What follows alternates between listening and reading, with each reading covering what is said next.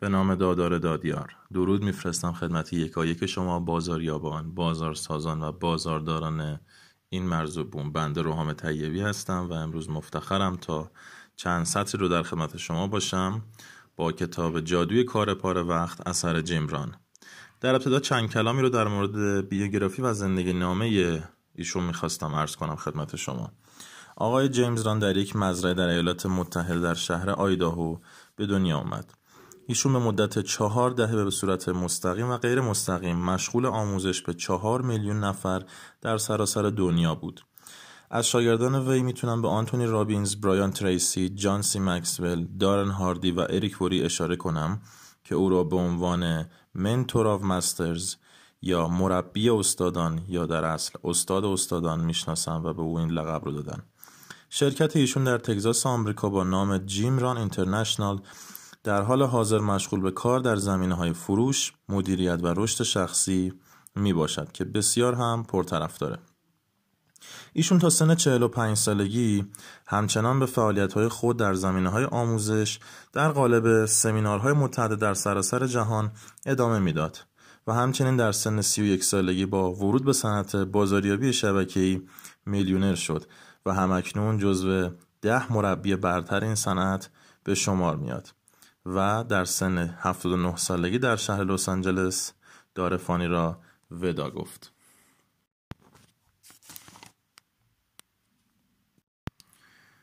یافتن یک فرصت کاری.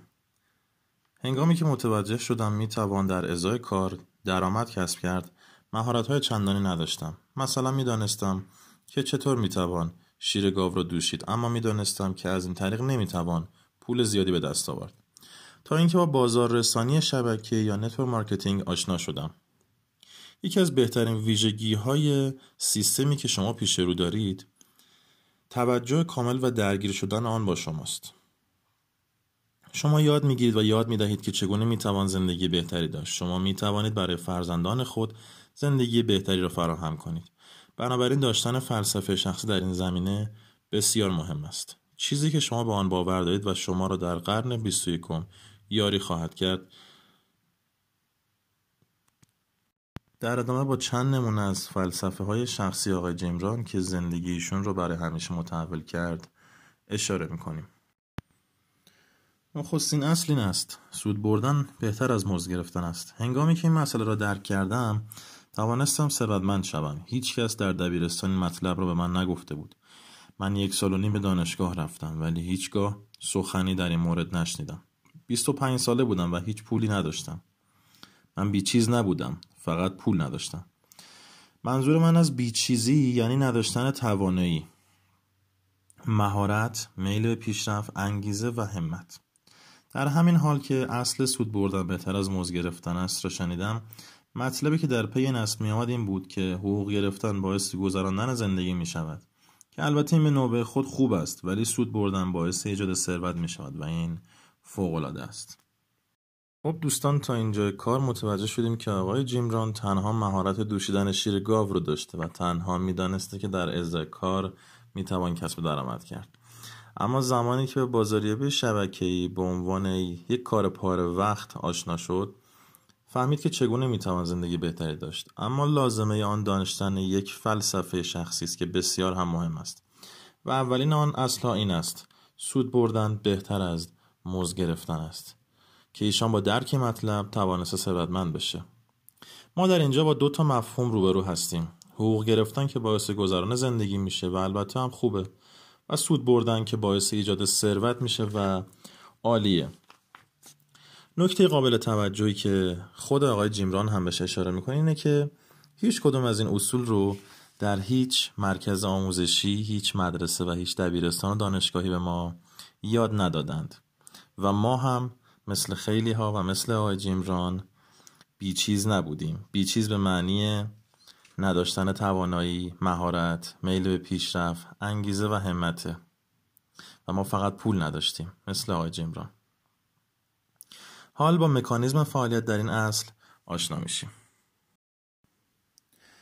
مکانیزم فعالیت در این اصل به این صورته که سرمایه زیادی برای شروع این تجارت سودآور نیاز نیست. آقای جیم ران در ادامه می‌فرمایند من شغلی تمام وقت داشتم که به طور پاره وقت و آن هم به منظور سود بردن و نه مزد گرفتن کار می‌کردم.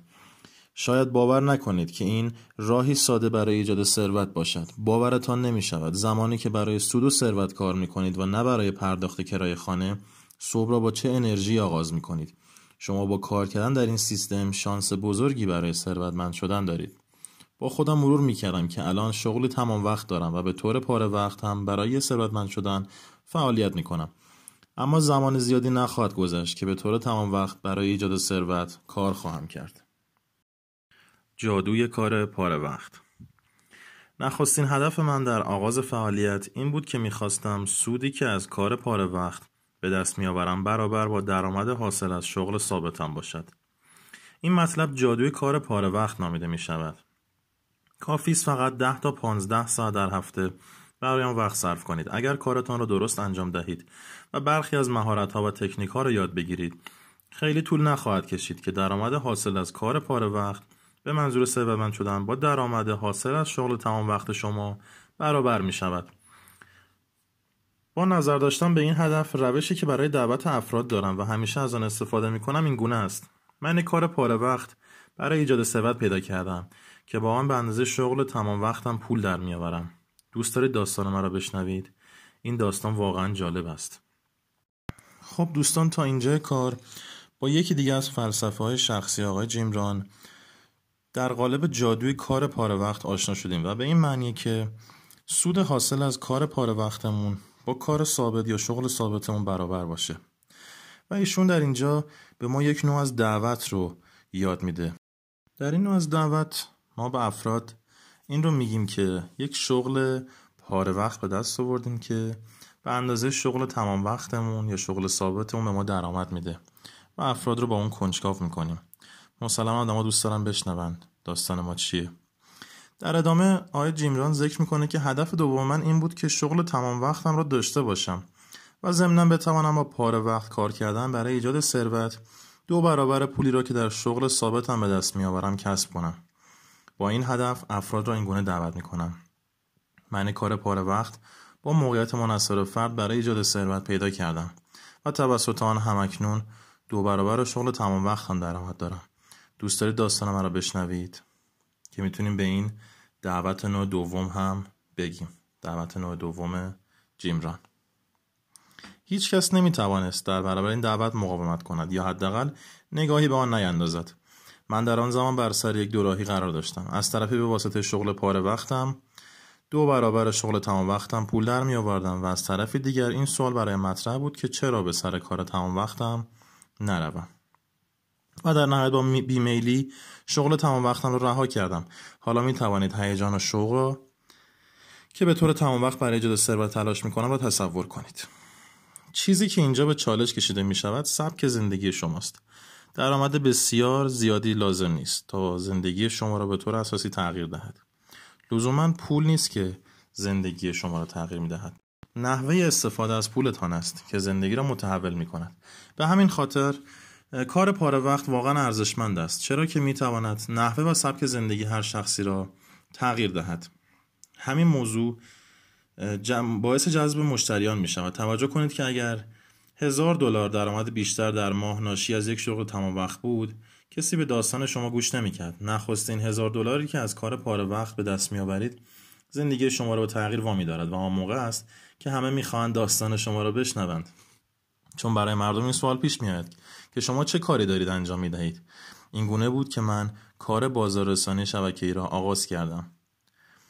دوستان، موضوعی که در مشتریان جلب توجه میکنه میزان درآمد ما از بازاریابی شبکه‌ایه یا همون شغل پاره وقت ما و هرچی این مقدار بیشتر باشه اثر مثبت‌تری خواهد گذاشت، چون افراد شاید در کار تمام وقت ما نتوانند سهیم و شریک ما شوند. اما نکته مهم اینه که درآمد بیشتر ما از کدوم راه هستش و درآمد بیشتر ما از راه پاره وقتمون باشه که هم پاره وقته و هم همه مردم میتوانند توی اون سهیم و شریک باشن با ما. این هم یکی دیگه از نکاتی بود که میشد بهش اشاره کرد و از این درس گرفت. اما فصل بعد و فلسفه بعدی و شخصی آقای جیم ران به نام تنظیم بادبان. اتفاقاتی که در زندگی شما روی میدهند مسیر زندگی شما را تعیین نمی کنند، بلکه این چگونگی برخورد شما با این وقایع است که آینده شما را می سازد. همه ما شبیه به یک قایق بادبانی در وسط دریا هستیم. این مسیر وزش باد نیست که مقصد ما را تعیین می کند، بلکه این قایق ران و تنظیم بادبان است که مسیر را معین می سازد. بادها برای همه ما به طور یکسان می وزند. باد مصایب، باد فرصتها، باد تغییرات، آنها حتی زمانی که قایق ما سر و ته شده از نیز میوزند. اما به خاطر داشته باشید بادها برای همه ما به طور یکسان میوزند. باد اقتصاد، باد اجتماع، باد سیاست. تفاوت فقط در زمان رسیدن و تنظیمات بادبان قایق شماست، نه بادی که میوزد. موضوعی که اینجا مطرح میشود یادگیری است. درس از تجربیات به شما کمک میکند تا هر دفعه بهتر از دفعه پیش بادبان قایق را تنظیم کنید. نخستین چیزی که در زندگی مالی تجربه کردم ورشکستگی بود و دومین چیزی که میخواستم به دست آورم ثروت. اگر همه میخواهید تغییر کنید، به شما میگویم که امروز وقتش فرا رسیده است که دو سال آینده شما اساساً با دو سال گذشته شما متفاوت شود. تنها کافی است به طور درونی و قلبی در پی دستیابی به آرزوهایتان باشید. به خاطر داشته باشید که آینده شما نوشته نشده است و هیچ قانونی برای نرسیدن به آرزوهایتان وجود ندارد. پس آیندهتان را خودتان تعیین کنید و این چیزی است که آن را فرصت مینامیم. میدانید چرا اغلب مردم هیچگاه اتفاق مهمی در زندگیشان نمیافتد؟ به خاطر اینکه هرگز به دنبال دانش یا من چگونه میتوانم زندگی کنم نبودند. در این زمینه در کلاسی شرکت نکردند، کتابی نخواندند و در سمیناری نرفتند. اگر باور دارید روالی که برای زندگی خود انتخاب کردید مناسب است و چیزی بیشتر از زندگی نمی‌خواهید، پس انتخاب شما این است و مجبورید از آن احساس رضایت کنید. هر کسی می‌تواند بر اساس انتخاب خود زندگی کند، ولی من به شما می‌گویم اگر بخواهید می‌توانید که دو سال آیندهتان را کاملا متفاوت از دو سال گذشته بسازید. فقط کافی است مواردی را در زندگی خود به کار بندید. اگر مانند انسان‌های تاثیرگذار به مسائل توجه نکنیم، شنونده خوبی نباشیم و دشواری فرصت‌ها را نپذیریم، مطمئن باشید که در ده سال آینده نیز مانند ده سال گذشته بعد از شب روز و بعد از پاییز زمستان فرا می‌رسد و چیزی تغییر نخواهد کرد. شانس و فرصت همواره با دشواری عجین است، هرچند گاهی فرصت‌ها بیشتر از دشواری‌ها و گاهی دشواری‌ها بیشتر از فرصت‌ها به نظر می‌رسند، ولی مجموع این ترکیب تغییری نخواهد کرد. فکر نکنید برای ایجاد تحول بی تجربه و خام هستید. هنگامی که این مسائل برای شما درونی شود، توانایی پیشبینی مسائل و آمادگی مواجه با آنها را به دست خواهید آورد. اگر می‌خواهید نتایجتان تغییر کند، این شما هستید که نخست باید تغییر کنید. نخواه که مسائل آسان‌تر شوند و مشکلات کمتری داشته باشی، بلکه تلاش کن که تو توانمندتر شوی و مهارت‌های بیشتری کسب کنی. هیچگاه نخواهید چالش‌های کمتری داشته باشید، بلکه خرد و آگاهی بیشتری پیدا کنید. همواره آماده روی رویارویی با چالش‌ها باشید، زیرا بدون آنها هرگز رشد نخواهید کرد. بدون دست و پنجه نرم کردن با این چالش‌ها هرگز ثروتمند نمی‌شوید. درک چالش‌ها کلید وسعت دادن آگاهی و خرد شماست تا بتوانید بر آنها چیره شوید.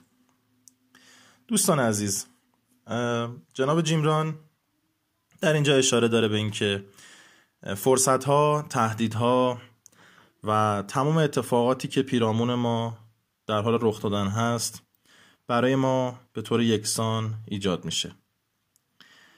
دشواری‌ها، فرصت‌های مختلف و هر آن چیزی که ما اونها رو به طوفان پیش روی قایق خودمون تشبیه کنیم برای همه افراد یکسانه. اما ما در گذر یا در گذار از این طوفان‌ها کاری که ازمون برمیاد اینه که فقط بتونیم توانایی ها و مهارت های خودمون رو بیشتر و بیشتر بکنیم و هرچه چالش های بیشتری رو تجربه کنیم به مهارت های بیشتری میرسیم و آمادگی بیشتری خواهیم داشت، به شرط اینکه آگاهی و خرد خودمون رو هم برای چیره شدن به این مسائل بالا ببریم. سخن آخر این که باور داشته باشید انسان قادر به انجام کارهای شگفت انگیزی است، به شرط آنکه از اتفاقات آینده نهراست. این به این معنی دوستان که اگر ما از زندگی خودمون راضی هستیم، پس نیازی به تلاش هم نداریم و میتونیم بشینیم و گذران عمر خودمون رو ببینیم. اما اگر در پی یک کیفیت و یک زندگی خوب هستیم، باید براش بهای پرداخت کنیم و بهای اون همواره با دشواری عجین شده. همونطور که آقای جیم ران گفت، گاهی فرصت‌ها بیشتر از دشواری‌ها و گاهی دشواری‌ها بیشتر از فرصت‌ها به نظر می‌رسند، اما مجموع این ترکیب تغییری نخواهد کرد. اصل بعدی، قانون نسبت‌ها.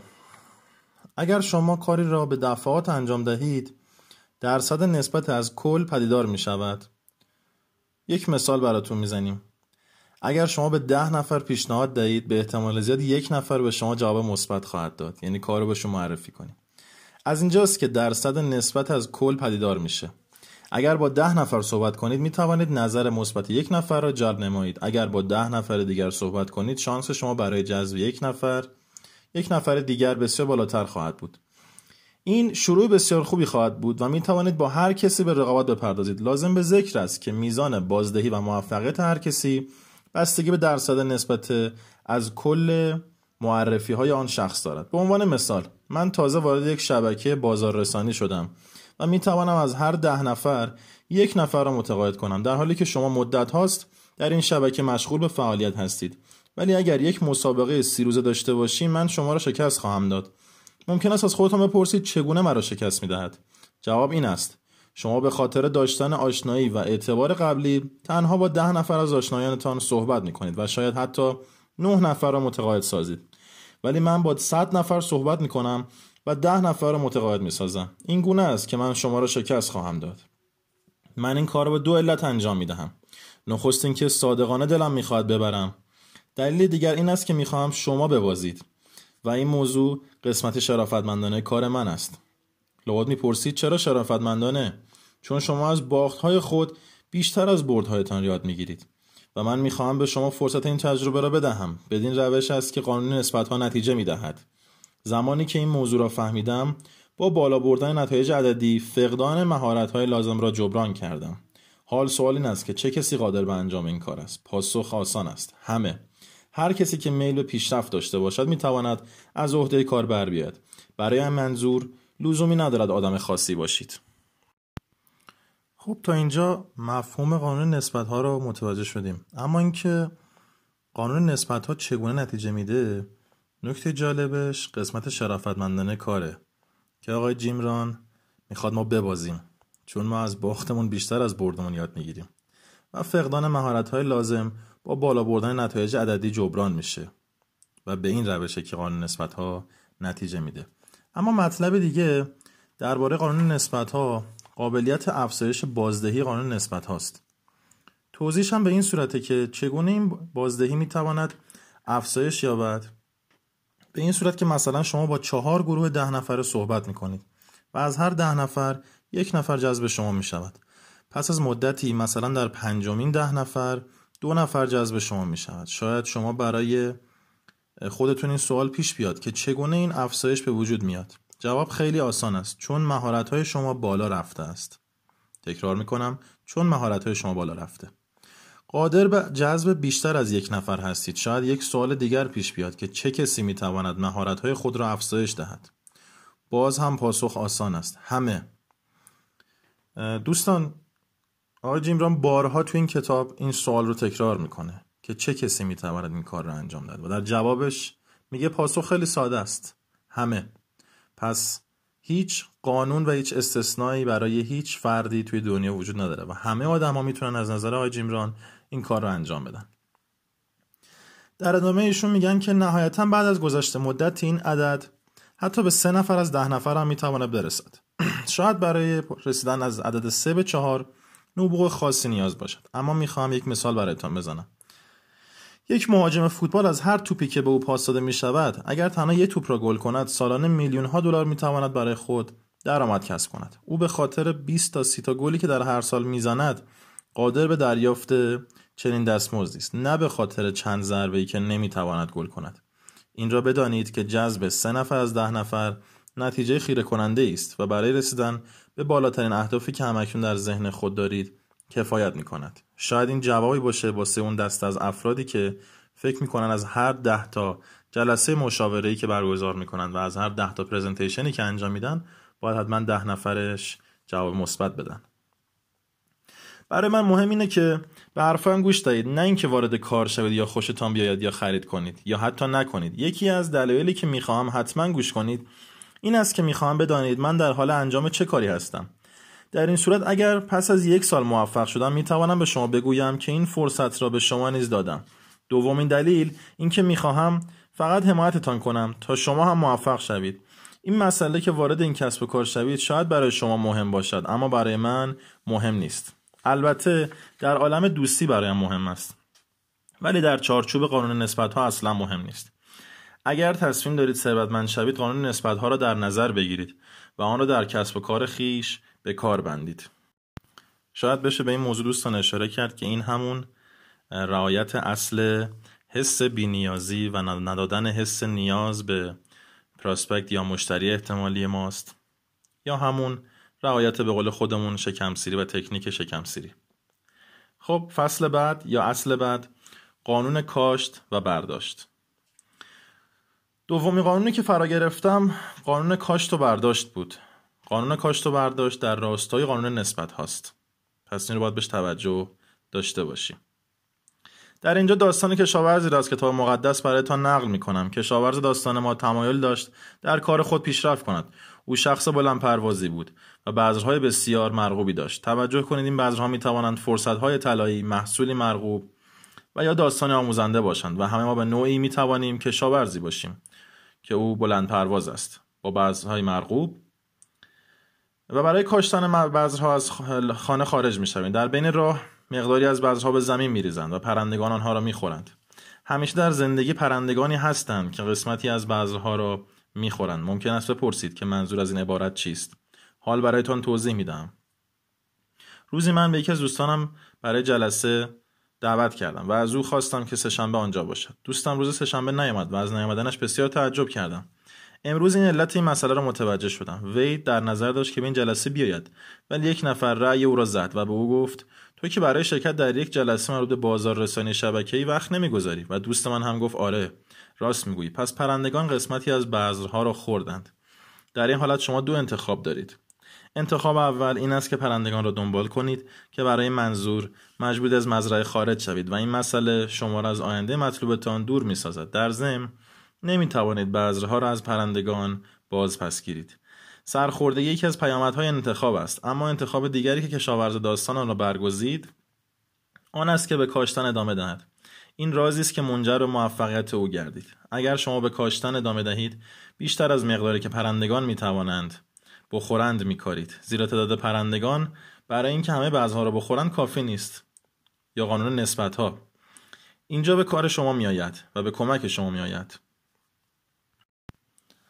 پس دوستان خوبه که توجه داشته باشیم ما نتورکرها یا بازاریابان شبکه‌ای به عنوان یک کشاورز هر چقدر هم که بذرهای مرغوبی رو داشته باشیم، این بذرها در حین کاشت، در حین داشت توسط عده‌ای از پرندگان خورده میشن. اون پرندگان میتونن افراد بیرون باشن، افرادی که تو شرکت‌های دیگه باشن، یا آدمایی که نسبت به نتورک خیلی ذهن منفی و منزجری دارند.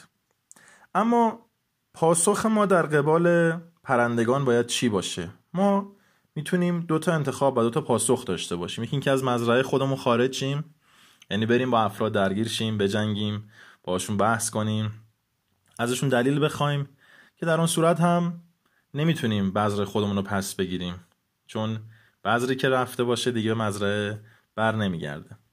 یادمون باشه که بهترین کود برای مزرعه رد پای دهقانه، پس هیچ وقت مزرعه کشاورزی و زمین زراعت خودمون رو رها نکنیم.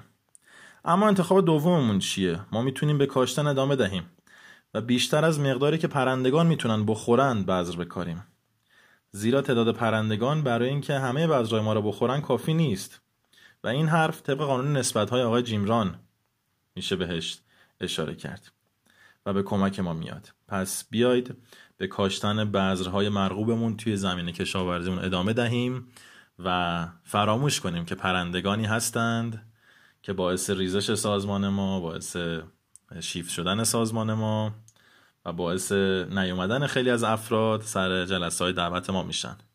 ما وظیفمون به عنوان یک کشاورز فقط کاشتن بذرهای مرغوب داشت اونها و نگهداری و مراقبت و آبیاری و کود دادن به اونها و در نهایت برداشت محصول و ثمره و میوه درختمونه. مطلب دیگری که این داستان به ما میآموزد این است که کشاورز همچنان به کاشتن خود ادامه می‌دهد. بیان که شما بخواهید، قسمتی از بذرها روی سنگلاخ‌ها و خاک‌های نامرغوب پاشیده میشند. چون شما کشاورز بلند پرواز با بذرهای بسیار مطلوب هستید. پس سنگلاخ‌ها و خاک‌های نامطلوب اصلا خوشایند نیستند. اما ببینیم که چه اتفاقی افتاده است. بذر در زمین شروع به رشد می‌کند و در پس آن گیاهی کوچک می‌روید، اما نخستین هوای گرم آن را پژمرده می‌کند. این موضوع ناراحت کننده است، درست مانند دوست من که بالاخره شروع به فعالیت می‌کند ولی پس از چند روز به واسطه حرف‌های شخص دیگری دست از فعالیت خود می‌کشد و مانند آن گیاه خشک و پژمرده می‌شود، در حالی که من با خود فکر می‌کردم که او حداقل یک هفته دوام می‌آورد. پس چه اتفاقی افتاده است؟ هر بار این اتفاق می‌افتد باید با خود بگویید هوای گرم قسمتی از بذرها را از بین می‌برد و این خارج از بذرها برنامه است. آیا جالب نیست؟ چه می‌توان کرد؟ هیچ کار. شما شاید با اطمینان بگویید من میخوام این مسئله را عوض بکنم. بعضی‌ها به کار و فعالیت خود ادامه نمیدهند. شما فقط همین مطلب را لازم است به یاد داشته باشید و هنگامی که کسی از ادامه فعالیت خود دست برمی‌دارد، شما به خود بگویید او یکی از کسانی است که به فعالیت خود ادامه نمیدهد. حالا شما میدانید که این افراد چگونه طبقه بندی میشوند و به این مرحله و به این مطلب آگاه شدید که قادر به تغییر آنها نیستید. شما تنها باید تا جایی که میتوانید با موضوعات آنگونه که هستند روبرو شوید. اما راز موفقیت کشاورز بلند پرواز با آن بذرهای خوب این بود که او به کاشتن ادامه داد و برای این کار باید به این نکته توجه می‌کرد. او باید یاد می‌گرفت که ناامیدی‌های خود را کنترل کند.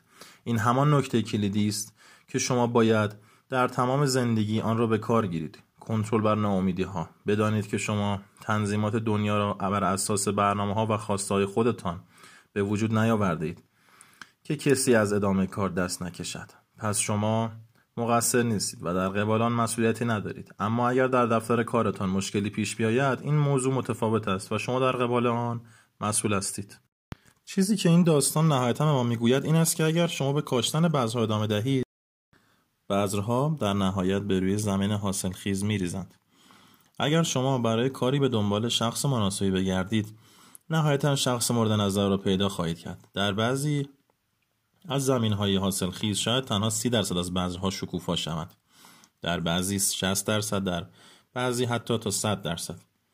شاید شما بپرسید این درصدها با هم چه تفاوتی دارند. باز هم میگویم وقت خود را به روی این چراها صرف نکنید. به کار خود ادامه دهید. من می‌خواستم کاری کنم تا همه کاملا موفق شوند، ولی این موضوع داشت مرا از پا در می‌آورد. مطمئن باشید که شما هم قادر به انجام چنین کاری نیستید. کاری که شما باید انجام دهید این است که بگذارید کسی که بازدهی سی درصد را دارد با بهترین توانایی موجودش به کار خود ادامه دهد و کسی که توانایی و بازدهی شصت درصد را دارد به کارش ادامه دهد و کسی که از صد درصد بهره‌وری را دارد نیز کارش را انجام دهد. شما با درک این مسائل می توانید حاصلخیزی زمین کشاورزیتان را به صد درصد برسانید. پس در اینجا باید توجه داشته باشیم که در کنار کنترل بر ناامیدی‌ها بدونیم که ما پیوسته باید در حین کاشتن بذرهامون امید داشته باشیم و قانون نسبت‌ها را در نظر بگیریم و بدونیم که اگر به کاشتن بذرها ادامه دهیم در نهایت بذرهای ما روی زمین‌های مرغوب رشد خواهند کرد و همینطور هیچ وقت به کسی بیشتر از ظرفیت و حدش فشار نیاریم و تشخیص بدیم که بازدهی و توان هر کسی چه مقداری هستش. برای مثال کسی فردی یا بذری که سی درصد بازدهی داره یا توانایی داره رو بنز شصت درصد روش فشار نیاریم، چون ممکنه پرنده های دفعه با خودشون ببرنش. اصل پرورش مهارت ها. تجربه فعالیت در بازار رسانی شبکه‌ای منجر به کسب مهارت های جدیدی در من شد. نخستین مهارتی که تغییر شگرفی در زندگی من ایجاد کرد مشتریابی و فروشندگی بود. فروشندگی کار آسانی است، زیرا یک عمل تکنیکی محسوب نمی شود. عملی تکنیکی است که در آن راجع به نحوه کارکرد چیزی صحبت شود، در حالی که در عمل فروش شما به سادگی تنها محصولتان را معرفی می کنید. اگر راجع به یک محصول منحصر فرد صحبت می کنید، حتما درباره قابلیت‌هایش توضیح دهید. شخص مقابل را قانع کنید که این محصول بهترین محصول است و اینجاست که مشتری حاضر به خرید محصول می شود. این هنر ساده فروشندگی است. در تجارت سهیم شدن اطلاعات مسئله بسیار مهمی است، زیرا با مشتری در رابطه با محصولی که خودتان استفاده می کنید و نظرات موافق کسانی که از این محصول استفاده کردند سهیم می شوید. مهارت دیگری که زندگی مرا متحول ساخت، مهارت جذب افراد تازه و معرفی یک فرصت درآمدزا به آنها بود. فراگیری این که چگونه افراد را دعوت و جذب کنم. اصولاً دو نوع معرفی وجود دارد: معرفی رسمی و معرفی غیر رسمی. یکی از مهمترین بخش‌های جذب افراد تازه پیگیری می باشد. شما باید برای هر فرد تازه هم پدر باشید هم مادر. تغذیه به, وس... به وسیله ایده‌های تاز... سازنده و تازه، محافظت و کمک در دفاع از صداهای معترض بیرونی که سعی در خارج کردن شما از راهتان را دارند.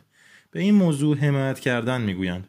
حامی بودن و حمایت کردن یعنی برای افراد پلی باشیم میان تاریکی و نور، میان شک و باور، میان جهل و آگاهی، میان عدم اعتماد به نفس و رسیدن به اعتماد به نفس، میان از سایه به سوی نور خورشید حرکت کردن. خب این به همون معنای فالو دوستان عزیز و کدی کردن یا حمایت هستش. اما چگونه میتوانیم به بزرگی و عظمت دست پیدا کنیم؟ پاسخ کتاب مقدس طبق گفته آقای جیم ران به این سوال این است که با ثروتی بیکران، عزت نفسی بالا، تاثیرگذاری زیاد، سرشناسی و خوشنامی. این سوال و راهکاری است که برای دستیابی به عظمت شخصی توسط حضرت مسیح مطرح شده است. راهی بیابید تا با آن بتوانید به انسان‌های زیادی خدمت کنید، زیرا که خدمت به عده زیادی از انسان‌ها شما را به سوی بزرگی و عظمت هدایت می‌کنند. ممکن است عده‌ای بگویند حد اکثر کاری که من می‌توانم انجام دهم این است که تنها ردخ و فتخ امور خودم را بپردازم. البته این موضوع کاملا قابل قبول است، اما شما از طریق از این طریق بزرگی و عظمت دست پیدا نمی‌کنید. ممکن است کسی بگوید من خودم کلی صورت حساب دارم که باید پرداخت کنم و دیگر نمیتوانم نگران پرداخت صورت حساب دیگران باشم. همانطور که گفتم این طرز برخورد اصلا ایرادی ندارد، اما تاکید میکنم که با این نوع نگاه هرگز بزرگی دست پیدا نخواهید کرد. بزرگی یعنی انسانهای دیگر را حمایت کنیم تا بتوانند صورت حسابهای خود را پرداخت کنند. هنگامی که شما دیگران را حمایت میکنید، آنگاه به سادگی می توانید صورت حسابهای خود را نیز پرداخت کنید و مسئله انجام تعهدات مالی شما در این میان دیگر اصلا به چشم نمی آید. دیگران را در حل مشکلاتشان یاری دهید، چرا که اگر این کار را انجام دهید مشکلات شما نیز حل می شوند. این موضوع دوستان عزیز دقیقا همانند همون مسئله‌ای که تو سطح لیدرشپ ما میگیم از خودت، از اکانت خودت و از سایبر خودت بگذر و فقط تمرکزت روی لول کد بذار و افرادی که به سازمان شما وارد شدن و اون وقت معجزه رو میتونید کاملا ببینید که چه اتفاقی توی مجموعه و سازمان شما میفته. در ادامه موفقیت بستگی به میزان تمایل هر شخص در پیشرفت دارد. سیستم بازاررسانی شبکه‌ای به علت ارائه بازاررسانی یکسان و محصولات یکسان برای همه یکسان است. تفاوت تنها در نگرش هر شخص و میزان تمایل وی در پیشرفت است. اهداف و بلندپروازی های شما هر چی که باشند برای رسیدن به آنها کارها و ابزارهای لازم را دارید. راهکار مهم این است تا جایی که می توانید به دیگران خدمت کنید. موضوع هیجان انگیز در جذب افراد تازه این است که به هر علتی که شما وارد سیستم شده اید، اکنون توانایی تاثیرگذاری مستقیم و غیر مستقیم روی دهها و شاید صدها انسان را دارید. یکی از دیدگاه‌های زیگ زیگلار که در راستای کتاب آسمانی میباشد این است که اگر به تعداد کافی مردم را در جهت رسیدن به خواسته‌هایشان حمایت کنید، آنگاه شما نیز میتوانید به خواسته‌های خود برسید. اینکه شما میخواهید به خواسته‌های خود برسید منفعت شخصی است که در جای خود کاملا قابل قبول است و اگر میخواهید منافع شخصی خود را در مسیر سازنده‌ای قرار دهید، حمایت کنید تا دیگران بتوانند به خواسته‌ها و اهدافشان دست پیدا کنند. پس تا اینجا من سه مهارت کسب کرده بودم: دوشیدن شیر گاوها، فروشندگی و جذب افراد تازه. این بخش نشانگر وین وین یا برد برد بودن این صنعت و این بیزینس هستش که جزو معدود بیزینس های در دنیا و میتونم به جرئت بگم تنها بیزینسی در دنیاست که با سبک وین وین یا برد برد شکل و صورت میگیره. یعنی افراد تنها با حمایت کردن و به مقصد رسوندن بقیه افراد به ثروت و به خواسته هاشون میرسن که جای شکرش هم باقیه. فصل بعد، بیایید با هم کار کنیم. مهارت دیگری که یادگیری آن سود سرشاری را نصیبم کرد، سازماندهی بود. هنگامی که چند نفر با یکدیگر شروع به کار میکنند، شما پی به جادوی این مسئله میبرید. آری، اینکه آدم‌ها بتوانند با یکدیگر کار کنند، سحرآمیز است. هرچند این موضوع چالش برانگیز نیز میباشد. مانند زمانی که چند از اعضای خانواده شما بخوان با هم کار کنند، اینکه زن و شوهری با هم کار کنند چالشی بزرگ است. ولی در صورت اتفاق معجزه پدیدار می شود. هر چیز سحرآمیز چالش برانگیز است، اما زمانی که شما نمیدانید این چالش برای چیست، آنجاست که معجزه اتفاق می افتد. بگذارید نقل قولی از کتاب مقدس بیاورم. کتاب مقدس میگوید هنگامی که دو یا سه نفر در قصد مشترک توافق داشته باشند، آنگاه هیچ چیز غیر ممکن نخواهد بود. مطلبی که من همیشه به کودکان در رویای رویی با چالش ها آموزش میدهم این است که بیا با هم بریم انجامش بدیم، نه اینکه برو انجامش بده. دوستان عزیز، یکی از تعاریف رهبری به همین صورت هستش که رهبر در کنار تو میسته و میگه بیا با هم انجامش بدیم و من به تو یاد میدم و در کنار تو میستم تا با هم انجامش بدیم. اما یک مدیر یا یک معلم فقط به شما یاد میده که چجوری بری انجامش بدی و به تو میگه برو خودت انجامش بده. در ادامه، عامل دیگری که در کار کردن با دیگران به شما قدرت میدهد بیان نقاط قوت یکدیگر است. مثلا اگر من یک عضو تازه وارد باشم و شما معرف من باشید، بیان نقاط قوت من توسط شما در یک جمع باعث رشد و حرکت من خواهد شد و از من انسان جدیدی خواهد ساخت. بیان نقاط قوت دیگران بسیار قدرتمند است. به همین دلیل است که پیشنهاد میکنم با یکدیگر کار کنید. نکته دیگری که لازم است به آن اشاره کنم، تشویق کردن است. زمانی که از یک شرکت قدردانی می شود، آن شرکت قدم‌های بزرگی را در مسیر پیشرفت برداشته باشد. در حالی که شما به خاطر قدم‌های کوچک و رو به رشد خود می توانید مورد قدردانی قرار بگیرید. تشویق کردن باعث ترغیب افراد به انجام کارهایی می شود که آنها را در حالت معمول انجام نمی دهند. هر شخصی قادر به انجام کارهای منحصر به فردی است که فقط از خودش برمیاد که آنها را انجام بده، به شرط آنکه بدانید چگونه وی را به انجام آن کار ترغیب نمایید. اینجاست که جادوی کار نقش مهمتری از پول و درآمد ایفا میکنه. در تجارت آنچه از پول اهمیت با اهمیت تر است، ابتکار و خلاقیت میباشد. بهترین جا برای به کارگیری خلاقیت در معرفی محصول منحصر فرد، جذب مشتریان، تربیت بازار رسانه شبکه‌ای و غیره است. ابتکار یعنی رافتن یافتن راه حل دیگر. اگر راهی جواب نداد، راه دیگری بیابید. شما با کمی ابتکار می توانید راهی برای ثروتمند شدن بیابید. جمله کلیدی و کلام آخرین است که بشر قادر است تمام آرمان‌های خود را محقق سازد، چرا که این آرمان‌ها به وجود آمدند تا در انسان انگیزش و پویایی ایجاد کنند. دوستان عزیز، همونطور که خودتون مستحضر هستید،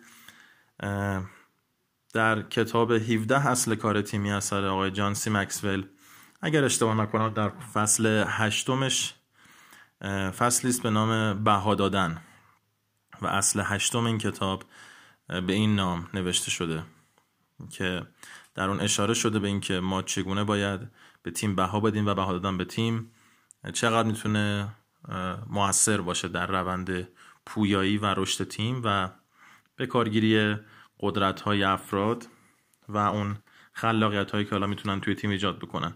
در اینجا به تشویق و ترغیب افراد و بیان نقاط قوتشون اشاره کرده که همون اصل رو برای ما بیان میکنه. اما اصل بعد، ارتباط، معرفی و تمجید، که به همین اصل هم مرتبط است. در بخش ارتباط، معرفی و تمجید، مطلب دیگری رو که میخواییم به عضو نماییم ایجاد ارتباط است. حال به شما میگوییم که چگونه میتوانیم جلسه ای را هدایت کنیم. من تشخیص دادن و استدلال منطقی را یاد گرفتم. هر ارتباطی نوعی معامله ساده است. ارتباط برقرار کردن در ابتدا برای من آسان نبود. هنگامی که می‌خواستم نخستین معرفی کاری را انجام دهم، تمرکز ذهنی و روانی لازم را نداشتم. حتما همه شما در چنین موقعیتی قرار گرفته اید. دهانم را باز کردم ولی برای مدت چیزی نتوانستم بگویم. اما واکسن من این بود. دوباره سعی کردم. این رازی است که مرا پس از سی تا چهل سال به جایگاه کنونیم رساند. آنقدر این کار را انجام دادم تا کاملا مسلط شدم. نخستین جلسه معارفه من بسیار افتضاح بود، ولی اگر این جلسه را برگزار نمی کردم مجبور بودم به خانه برگردم و به سراغ کارهای سابقم بروم. اما بالاخره توانستم بر ترسهایم غلبه نمایم و آنها را ضرب فنی کنم. اما رازی که امروز مرا به این جایگاه رسانده است این است: بارها بارها و بارها تلاش کردم. انجام هر کاری در ابتدا سخت است، اما به مرور در بازار رسانی شبکه‌ای این چیزها را یاد خواهید گرفت. پس برقراری ارتباط و فن بیان را یاد بگیرید. اینکه چگونه میتوان با بیان کلمات مناسب روی انسانهای دیگر تاثیرگذار بود. این بزرگترین هنری است که در دنیا میتوان فرا گرفت، زیرا فن بیان ابزاری است برای برقراری ارتباط مؤثر. عبارت کلیدی آن که در فراگیری فن بیان تنبلی نکنید. یاد بگیرید که از نعمت قدرت تکلم خود خردمندانه استفاده کنید. این نعمت میتواند برای شما ثروت و زندگی شگفت‌آوری برمغان آورد.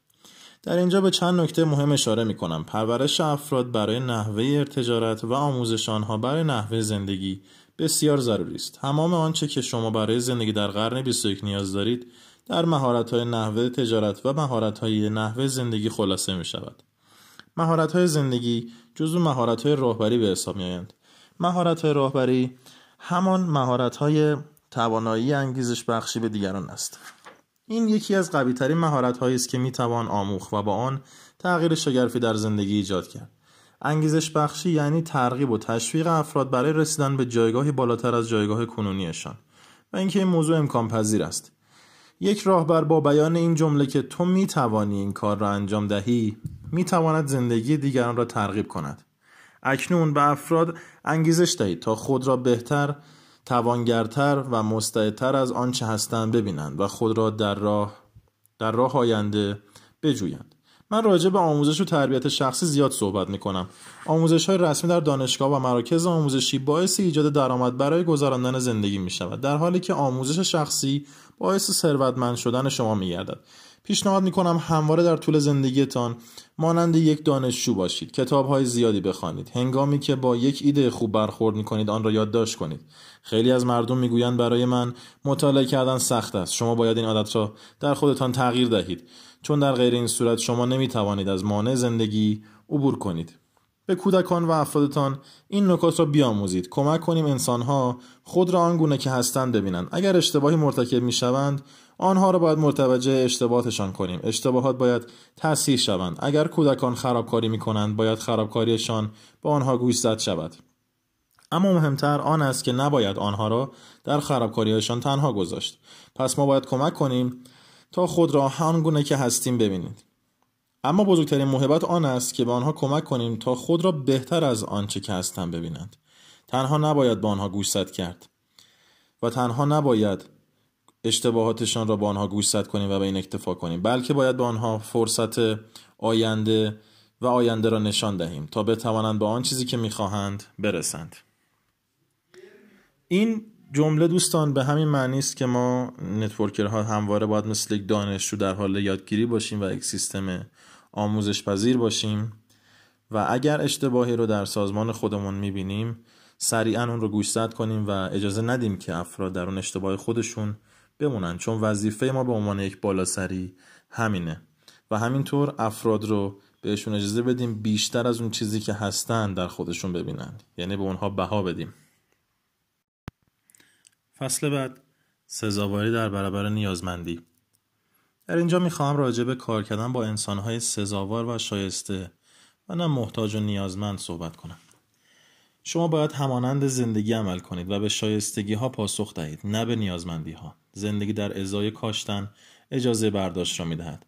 هر چقدر که بکاری میتوانی درو کنی. پس ما هم باید همانند زندگی رفتار کنیم. افرادی پاسخ دهیم که شایستگی دارند، کاشتند و قدم نخست را برداشتند. خداوند نیز میگوید اگر برای من قدمی برداری من هم برای تو قدمی برمیدارم. این یک شرط اساسی است. از تو حرکت، از خدا برکت. پس باید یاد بگیریم با افراد شایسته کار کنیم، نه با افراد نیازمند. اما قدم بعدی آن است که به افراد پیرامون خود یاد دهید که چگونه میتوانند شایستگی وقت، توجه و حتی تماس تلفنی شما را داشته باشند. به آنها بگویید اگر شما یک قدم بردارید، من دو قدم برای شما برمیدارم.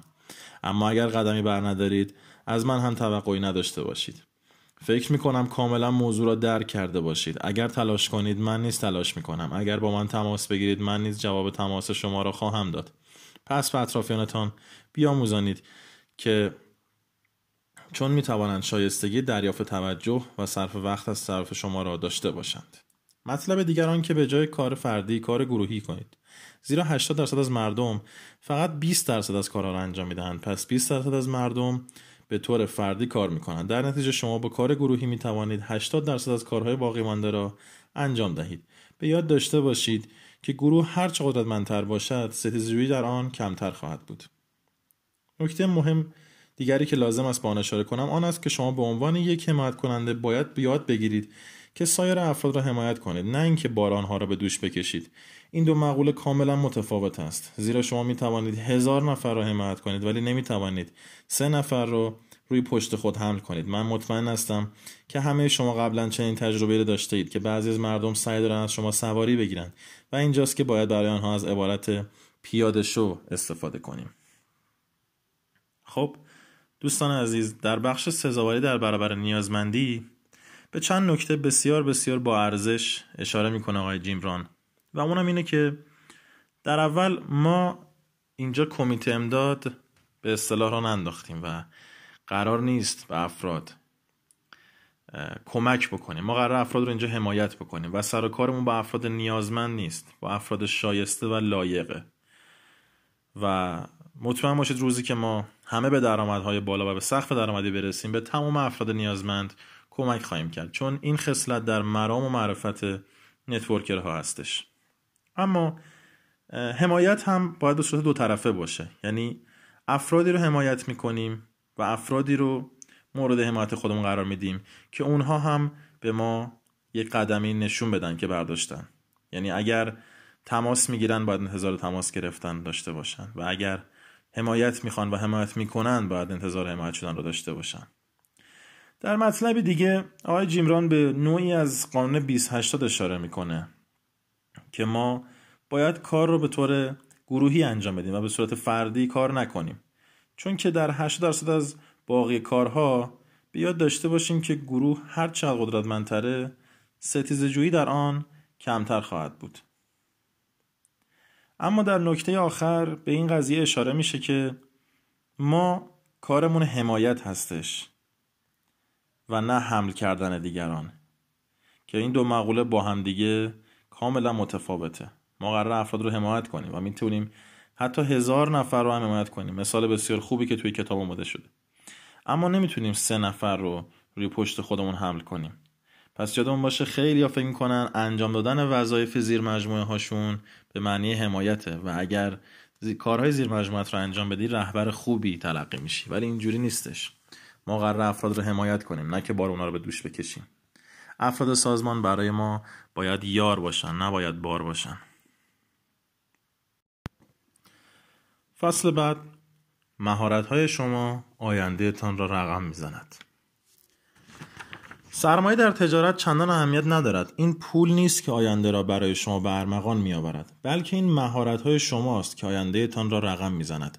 اگر پول داشته باشید ولی مهارت کافی نداشته باشید، باز هم فقیر هستید. اگر پول داشته باشید ولی میل به پیشرفت نداشته باشید، معلوم نیست در کجا سیر می کنید. اگر پول داشته باشید ولی شجاعت نداشته باشید، یک ورشکسته کامل به حساب می آیید. سرمایه گذاری با پول زیاد برای من خنده‌آور است، اما من میتوانم به شما نشان دهم که چگونه میتوان با یک دلار سرمایه و کمی میل به پیشرفت ثروتمند شد. بگذارید یکی از داستانهای سالهای فعالیتم را بگویم. روزی برای جذب فرد جدیدی به جلسه رفتم.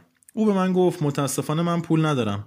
به او گفتم چه خوب، اتفاقا چون پول نداری بیش از شش ماه است که دارم دنبال تو میگردم. میدانی چرا دنبال او میگشتم؟ چون میدانستم که میتوانم به او راه و رسم ثروتمند شدن را نشان دهم. اگر کسی بگوید من زمانی وارد سیستم فروش میشم که سود کردن تو را ببینم، پس احتمالاً پی به ارزش جادوی ثروتمند شدن نبرده است. من با درک این موضوع توانستم در راه ثروتمند شدن قدم بردارم. من از همان ابتدا بزرگمنشانه رفتار میکردم، درست مانند ثروتمندان، چرا که به مهارت‌ها، شجاعت، ابتکار، کوشایی و قابلیت‌های خود ایمان و باور داشتم و میدانستم که ثروتمند خواهم شد.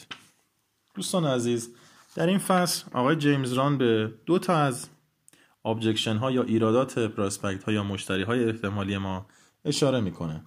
اینکه پول ندارم یا اینکه من صبر میکنم تا موفقیت تو رو ببینم، اگه تو موفق شدی پول درآوردی بعد من به جمع شما اضافه میشم. خب خیلی جالبه که جواب های جالبی هم به این ابجکشن ها داده که ما اتفاقا دنبال افرادی که پول ندارن میریم، چون اگر اون فرد پول داشت که اصلا مناسب شد برای این کار نبود و اتفاقا میریم سراغ این افراد تا راه و رسم پولدار شدن رو بهشون نشون بدیم. و سرمایه در تجارت ما اهمیت چندانی نداره و سرمایه ما از لحاظ مالی مبلغ بسیار اندکیه، اما ما با پول زیادی سرمایه سرمایه گذاری نمی کنیم و با دونستن راه و رسم این تجارت و این بیزینس ثروتمند میشیم. اما زمانی که کسی میگه من وارد سیستم نمیشم تا سود کردن تو رو ببینم، احتمالاً به ارزش جادوی ثروتمند شدن پی نبرده. پس ما در اینجا باید به اصل از آخر به اول زدن توجه داشته باشیم، یعنی از همون اول، حتی اگر پولی رو هم دریافت نکردیم، اگر اول کارمونه یا اگر چند وقت توی کارمون به چالش‌های خوردیم که درآمد نداشتیم، باید طوری رفتار کنیم که انگار همین الان رو سقف درآمدی کمپانیمون هستیم و افراد رو فقط با رفتار بزرگمنشانه خودمون و با شور و اشتیاق خودمون، با ابتکار و کوشایی و قابلیت‌های خودمون و با ایمان و باوری که داریم به کار دعوت کنیم. و اما بخش آخر و شاید هم مهمترین بخش، خوب زندگی کنید. بالاترین ارزش در زندگی حساب بانکی، اتومبیل و یا خانه‌ای که در آن زندگی می‌کنید نیست. این است که خوب زندگی کنید. در ترکیبی از تمامی دستاوردهای ما در جذب افراد تازه، ساختن، رشد و کمک به دیگران به عنوان عضوی از جامعه، کشور و دنیایی که در آن زندگی می‌کنیم، در این میان چیزی که اهمیت دارد آن است که بتوانیم بدانیم چگونه در تمامی طول عمر خوب زندگی کنیم.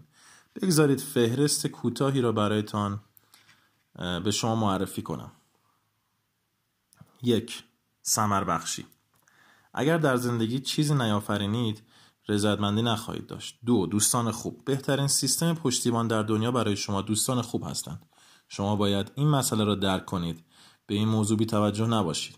دوستان شما افراد فوق‌العاده‌ای هستند که تقریباً درباره شما همه چیز را می‌دانند و با این وجود همچنان به شما علاقه‌مند هستند. سه، معنویت.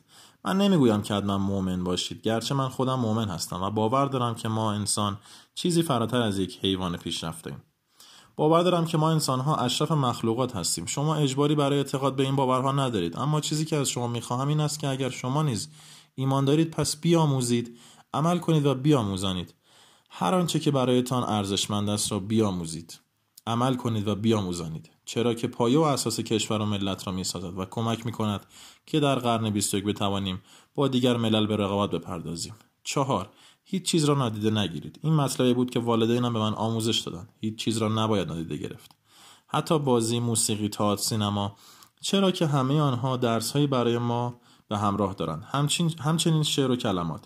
زیرا همه ما توسط کلمات برانگیخته می‌شویم. اینها بخشی از یک زندگی خوب به شمار می‌روند. زیرا این موارد برای همیشه در خدمت شما هستند. اگر خوب زندگی کنید، درآمد خوب، وجه خوب و شخصیت جذاب خواهید داشت. پس پدیده هایی که باعث تغذیه روح شما میشوند را نادیده نگیرید. پنج، نیروهای نامری. از انسان ها مراقبت کنید و به آنها انگیزه دهید تا آنها نیز از شما مراقبت کنند و به شما انگیزه دهند. هیچ چیزی قدرتمندتر از این نیروهای نامری نیست. قدرت چیرگی جهان از نیروهای نامری سرچشمه میگیرد. پدری که از خانه بیرون میرود و هر چه دورتر میشود، بوسه فرزند خود را روی گونه‌اش بیشتر احساس میکند. انسان نیرومندی است. هیچ کس نمیتواند اهمیتی که انسان برای انسان دیگر قائل میشود را لمس کند. به سر بردن با یک دوست در چادری در کنار دریا بسیار بهتر از به تنهایی در یک عمارت زندگی کردن است. در همه عبادت ها نیز آمده است که انسان شریف و پاکدامن کسی است که برای دیگران انسان ها اهمیت قائل باشد. شش، از خدا کمک بخواهید. همه ما میتوانیم از خدا کمک بگیریم، ولی کل صحبت‌های من راجع به این بود که خود ما قادر به انجام چه کارهایی هستیم. هر کدام از ما رسالتی به عهده داریم. نوع بشر این فرصت معجزه‌آسا را در اختیار دارد که بتواند در زندگی هم نوع خود تحول ایجاد کند و او را از خواب غفلت بیدار سازد.